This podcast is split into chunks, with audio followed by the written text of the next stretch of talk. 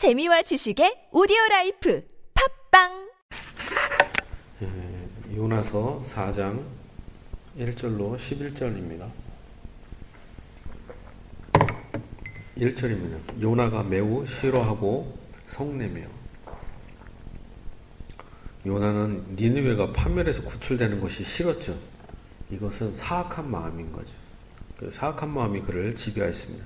매우 싫어하고 성냈다. 성냈다라는 단어가 중요하죠. 너무 화가 난 거예요.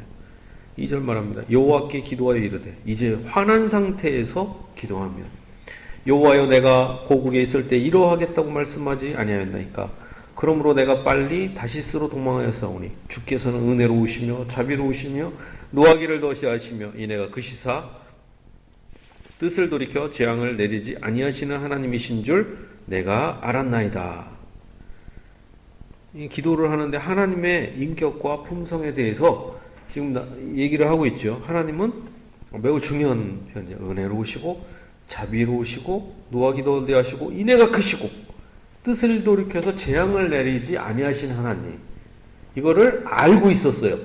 근데 희한한 것은 요나가 니느웨에 복음을 전할 때 요 말은 뺐다는 거죠. 의외로.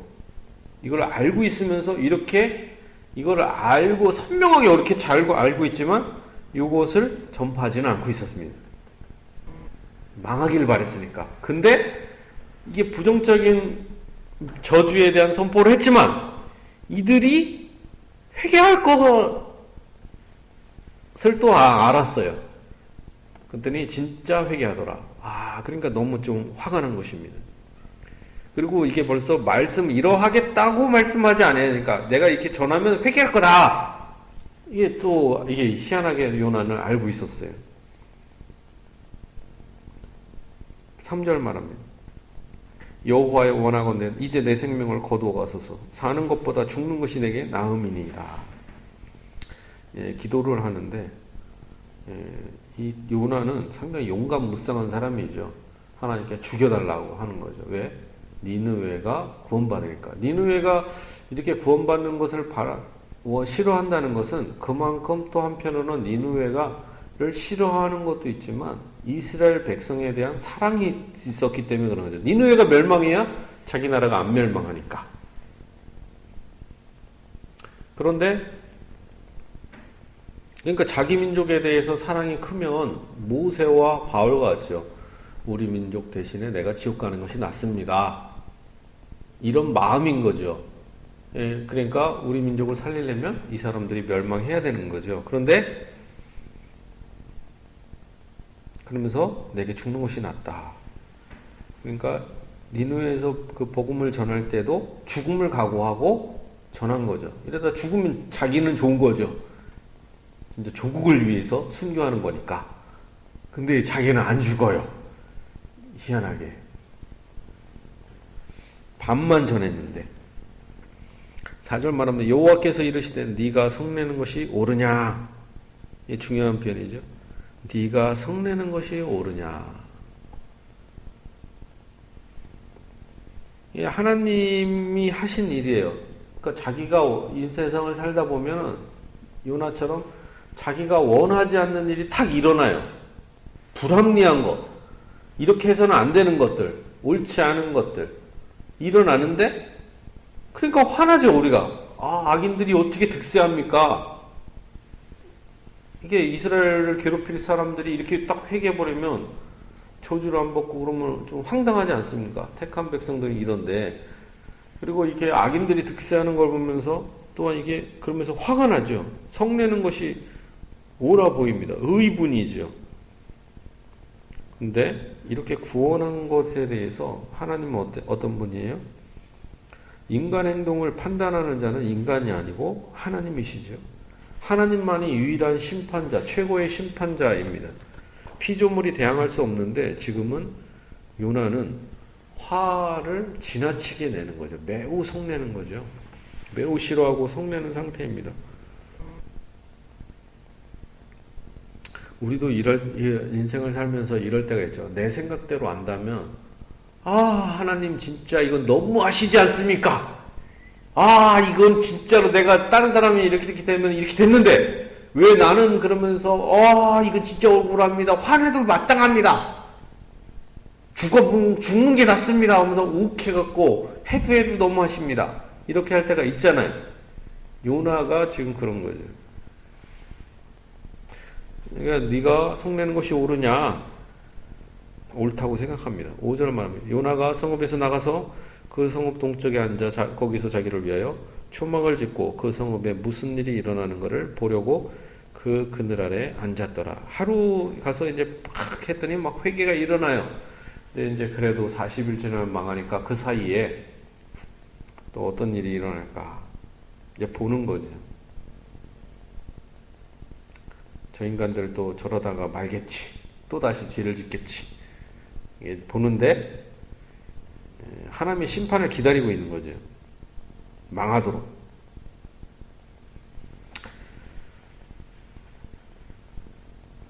육절 말합니다. 요 하나님 여호와께서 박농쿨을 예비해서 요나를 가리게 하셨으니 이는 그의 머리를 위하여 그늘이 지게 하며 그의 괴로움을 면하게 하려 하심이었더라.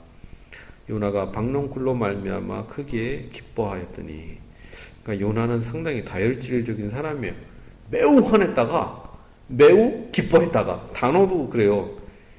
매우 싫어하고 크게 기뻐하고 극단적인 기질이 그런 사람이었어요. 매우 크게 기뻐했습니다. 7절 말합니다. 하나님이 벌레를 예비해서 이튿날 새벽에 그 박농쿨을 갉아 먹게 하심에 시드니라. 8절 말에 해가 뜰 때 하나님이 뜨거운 동포를 예비하셨고 해는 유나의 머리에 쪼임에 유나가 혼미하여 스스로 죽기를 구하여 이르되 사는 것보다 죽는 것이 내게 나으니이다 아니라. 네, 여기서 박농쿨이 있습니다. 근데 여기 박농쿨은 하루 이틀 만에 평상적으로 자라지가 않아요. 하나님께서 기적을 베풀어 주신 거죠, 사실은. 박농쿨을 갑자기 촥 예비하신 거죠. 그래서 사실은 이 초막을 지었는데 그 위에다가 예, 초막 위에다가 또다시 이렇게 박농쿨을 하나님이 덮어주셔서 엄청 시원하게 한 겁니다. 여기는 엄청 날씨가 더운데 하나님께서 이중적으로 이렇게 보호를 해 주셨는데 갑자기 박농쿨이 음, 벌레를 또 준비해요. 하나님은 희한한 게 박농쿨을 준비했다가 이제는 또다시 벌레를 준비해요. 희한한 게 하나님은 박농콜도 준비했다가 또 벌레도 준비하시는 하나님. 단어도 같잖아요. 하나, 6절에 보면 하나님 여호와께서 박농쿨을 예비하사 7절에 하나님이 벌레를 예비하사 좋은 거 줬다가 다시 벌레 줘갖고 갉아먹게 해서 해가 빵 뜰 때 얼마나 더워요. 그때 떴는데 하나님이 또 뭘 하냐? 뜨거운 동풍을 불어요. 사막에서 동풍은 여기 심판을 의미합니다. 근데 구약 성경에 보면 동풍이 나오는데 사막이에요. 그 동쪽이 사하라 사막 이쪽이기 때문에 여기서 동풍 나오면 거의 다 부정적인 겁니다. 동쪽에서 바람 부는 거는 하나님의 심판을 의미하고 뜨거운 바람이에요. 그러니까 엄청 뜨겁죠. 햇빛 쨍쨍 뜨거운 바람이 불면은 막 미치는 거잖아요. 뜨거운 바람이 팍 숨을 못 쉴 정도로 땡볕인 데다가 숨을 탁탁탁 막히는 거죠. 막 죽, 죽을 것 같죠. 또 해는 요나의 머리에 팍 쪼입니다. 요나가 혼미해서 스스로 죽기를 구하여서 사는 것보다 죽는 것이 내게네. 이게 지금 요 저기 환경도 저 사람들이 지금 잘 되는 게 너무 배 아프고 우라통이 터지는데 이게 자기의 삶도 너무 막 하나님이 막, 막 쪼이는 거잖아요, 이렇게. 박농쿨 줬다가 벌레까지 해갖고 햇빛 쨍쨍하면서 바람이 팍 뜨거우면 팍 하면 그냥 육체적 고통. 요나, 그 욥과 비슷하죠. 자기 가족들을 싹쓸이하고 자기 육체까지도 건드려서 고통을 받게 하면 그 숨이 얼마나 힘들겠어요. 숨쉬기도 힘들고 죽는 게 낫죠. 그렇게 얘기를 하고 있는 거예요. 여기서 보면 이렇게 하나님이 박농쿨을 비정상적으로 게 자라게 하시고 벌레도 하나님께서 예비해 주신 것도 하나님의 은밀한 섭리입니다. 바람조차도 동풍조차도 이런 걸 볼 때 하나님께서 이게 아, 요나를 훈련시키는 거죠. 하나님은 모든 중간적인 원한, 원인들을 다 관장하시는데 이게 보통 우리가 이렇게 자연이 이렇게 평상적으로 일어나는 하나님의 이런 이런 섭리 이거를 갖다 자연이라고 그래 자연 현상. 그런데 이 자연 현상을 약간 바꾸어서 그 법칙을 바꾸어서 일어나는 일들 그걸 기적이라고 하는 거죠. 그러니까 이렇게 통상적인 하나님의 섭리인 이 자연의 법칙과 이런 갑작스럽게 이 자연의 법칙을 거슬르고 변화시키는 이 하나님의 법칙, 이 기적을 이 두 가지도 하나님은 다 하나님의 손아귀에 있다. 이것도 다 하나님의 섭리 아래 있습니다. 그러니까 동풍도, 박농쿨도, 벌레도, 동풍도 하나님이 다 하나님의 주권 가운데 있었습니다. 이 모든 건 이렇게 하시는 거는 뭐예요? 요나 한 사람을 훈련시키는 거죠. 근데 우리는 이렇게 우리도 이렇게 고통을 당할 때가 있잖아요. 집을 딱 샀습니다. 힘들어서 집을 샀는데 갑자기 집이 폭락을 해요. 딱 팔았는데 팔자마자 폭등해요. 아, 하나님 이거 진짜 너무하십니다. 근데 또 빛을 져요. 그리고 또 이게 주님을 위해서 뭔가를 딱 했는데 해외를 희생을 하면 좀 복을 받으면 좋겠지. 딱 했는데 아 이게 직업을 잃고 뭘 했는데 안 돼. 아 그리고 다른 사람은 이렇게 얍삽하게 사는데 잘 돼. 아 이거 하나님 진짜 너무하십니다. 그럼 대다수 사람들이 실족하잖아요. 그런데다가 가족들한테 핍박받고 자기 육체적인 몸도 아파요. 그러면 이제는 이게 그 가중되는 그 고통이 너무 크잖아요, 이게. 죽고 싶죠. 유나가 지금 그런 상태인 거죠. 요, 욥도 그러는 거 아닙니까? 욥도. 거의 죽, 죽음을 구하잖아요. 욥도. 그런데 구절에서 하나님 말씀하죠. 하나님이 욥의 요나에게 이르시되 네가 이 박농쿨로 말미암아 성내는 것이 어찌 옳으냐 하시니 그가 대답하되 내가 성내어 죽기까지 할지라도 옳으니이다. 여기서 하나님이 말씀하시죠. 네가 이 박농쿨로 말미암아 성내는 것이 어찌 옳으냐. 박농쿨 때문에 지금 요나는 심히 기뻐하고 좀 있다가는 죽고 싶을 정도로 이게 마음이 극과 극으로 바뀌잖아요. 예, 우리, 우리가 이게 보면 우리가 그러잖아요, 사실은. 하나님이 우리에게 박넝쿨을 딱 주시면, 인생에, 짧은 인생에 박넝쿨을 주시면, 하나님 감사합니다. 막 했다가, 동, 벌레 먹고, 동풍 불면 갑자기 또 죽고 싶다. 그러면서 뿐만 아니라 하나님까지 원망하잖아요. 성내잖아요. 하나님이 데려가시면 야 진짜 해도 너무합니다. 어찌 그러면서 성낸 그러나 하나님은 어때요? 네가 성 어찌 네가 성내는 것이 어찌 옳으냐? 예, 우리가 생각대로 되지 않는다는 거죠. 근데 기독교인들은 자꾸 이런 합리적인 것 이런 걸 자꾸 따지게 되잖아요. 옳고 그름이 더 천명해지는데 세상은 그렇지 않거든요. 세상은 그렇지 않습니다. 교회도 마찬가지예요. 아, 내 생각대로 안 돼요. 이렇게 이렇게 하면 이렇게 되고 딱 공식처럼 이렇게 이렇게 탁탁탁탁 되고. 그러니까 이 교회에도 간증이 위험할 수가 있어요. 하나님은 공식적으로 움직이지 않는다는 거. 이렇게 이렇게 했더니 탁탁탁탁 되고 탁탁탁탁탁 해서 탁 됐더라. 너도 이렇게 하면 된다. 안 되면 어떻게 할 거예요? 그러면은 그게 저 사람은 30일 금식 기도하고 몇 철야를 했는데 응답하고 난 안 하잖아요, 이게. 그러니까 그렇게 함부로 하게 하면, 왜냐하면 모든 것은 하나님의 주권 가운데 있기 때문에. 하나님은 공식의 하나님이 아니시다. 하나님의 통치 아래 있다라는 거죠.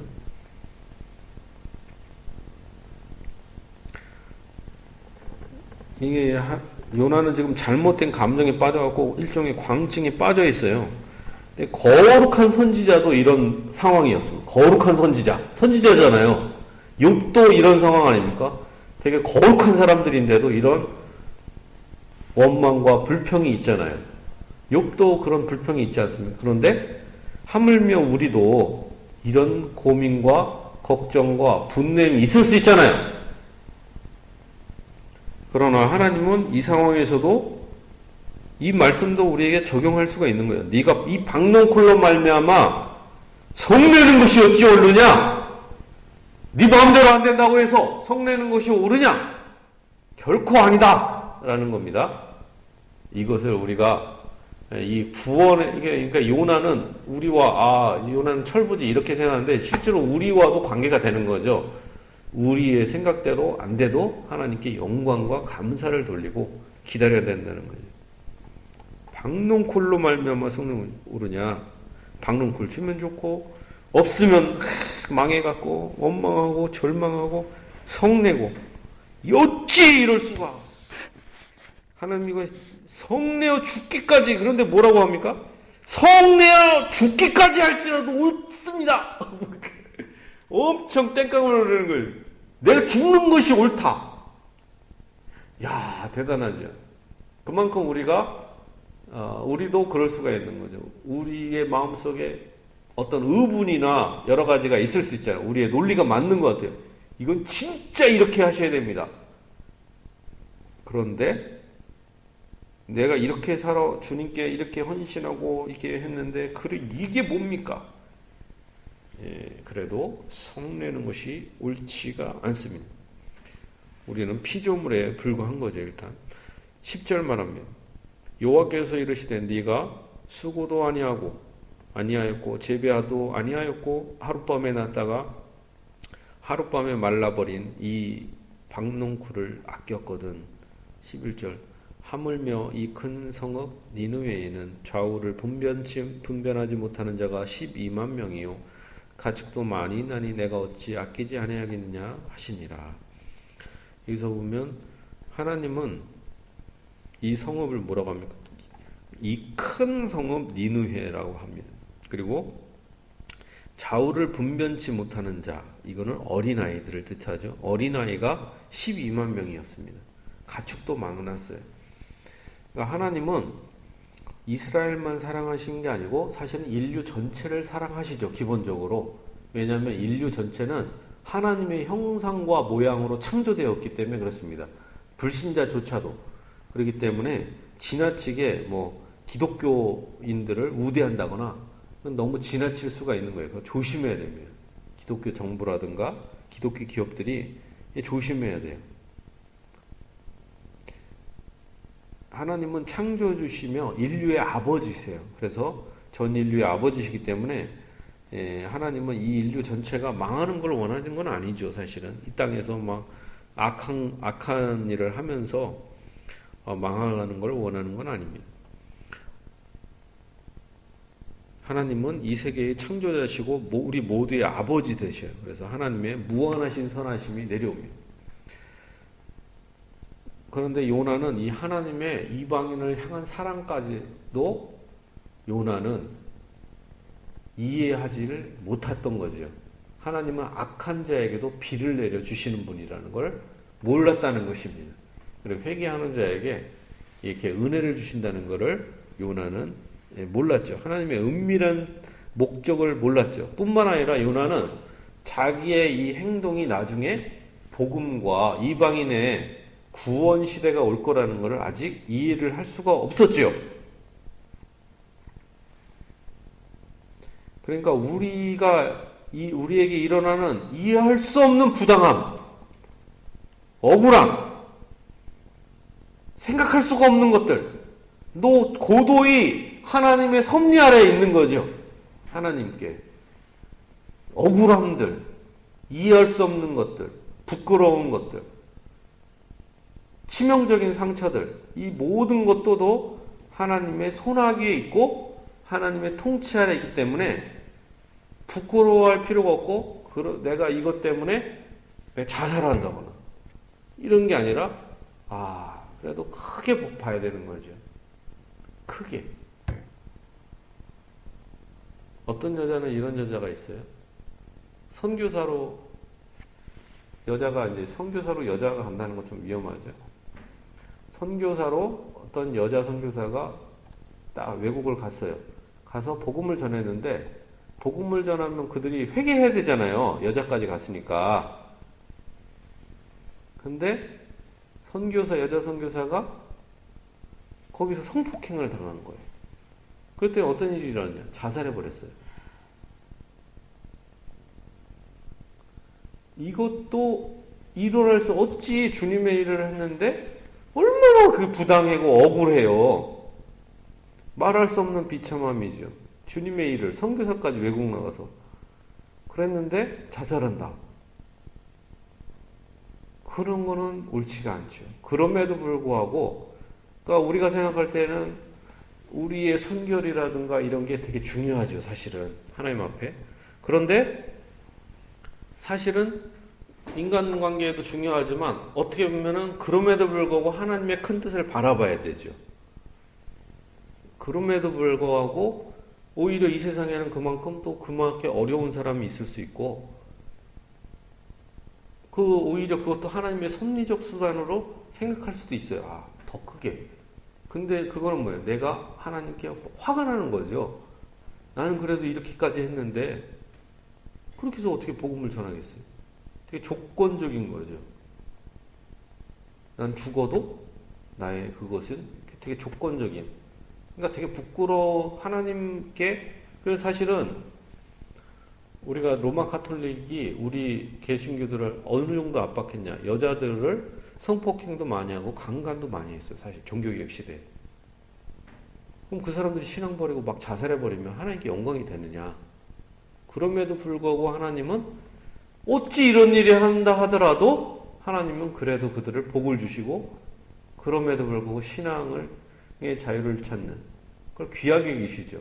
근데 오늘날에는 천박한 시대가 돼서 내가 조금 드렸더니 뭐 헌금도 내가 뭐 얼마 만 원 드렸더니 하나님께서 복을 주셔서 뭐 100배로 주시고 막 이런 되게 조건적이고 내가 조금 했더니 뭐 해갖고 막 그런 식으로 기복주의로 완전히 빠져갖고 하나님이 조금 안 해주시고 손해를 보게 되면 아 떠나게 되고 아니 천박한 신앙으로 전락한 이렇게 됐으면 그러니까 요나와 같이 그런 신앙인들이 얼마나 많아요. 성내는 사람들이 많잖아요. 그래서 교회도 자기 뜻대로 안 되면은 좀 못 알아주면은 뒤집어 엎고 분란시키고 막 그러잖아요. 그러나 우리가 이렇게 아 말도 안 되는 거죠. 박놓고 뭐 사람을 희롱하는 거 아닙니까? 사실은 이렇게 보면 그러나 우리는 우리가 통제할 수 없는 게 많고 우리는 하나님의 피조물이라고 라는 걸 깨닫고 우리가 주님 앞에 겸손해져야 될 필요가 있습니다. 겸손해져야 할 필요가 있다라는 것입니다. 우리는 요나를 그냥 아 니누의 구원이다 하나님이 이렇게 이방인을 사랑하신다 이런 쪽으로만 보는데 실질적으로 이렇게 이런 개별적인 이런 적용도 해볼만 하다는 것입니다. 실제로 그것은 우리에게도 그대로 어, 네, 해당되는 것입니다.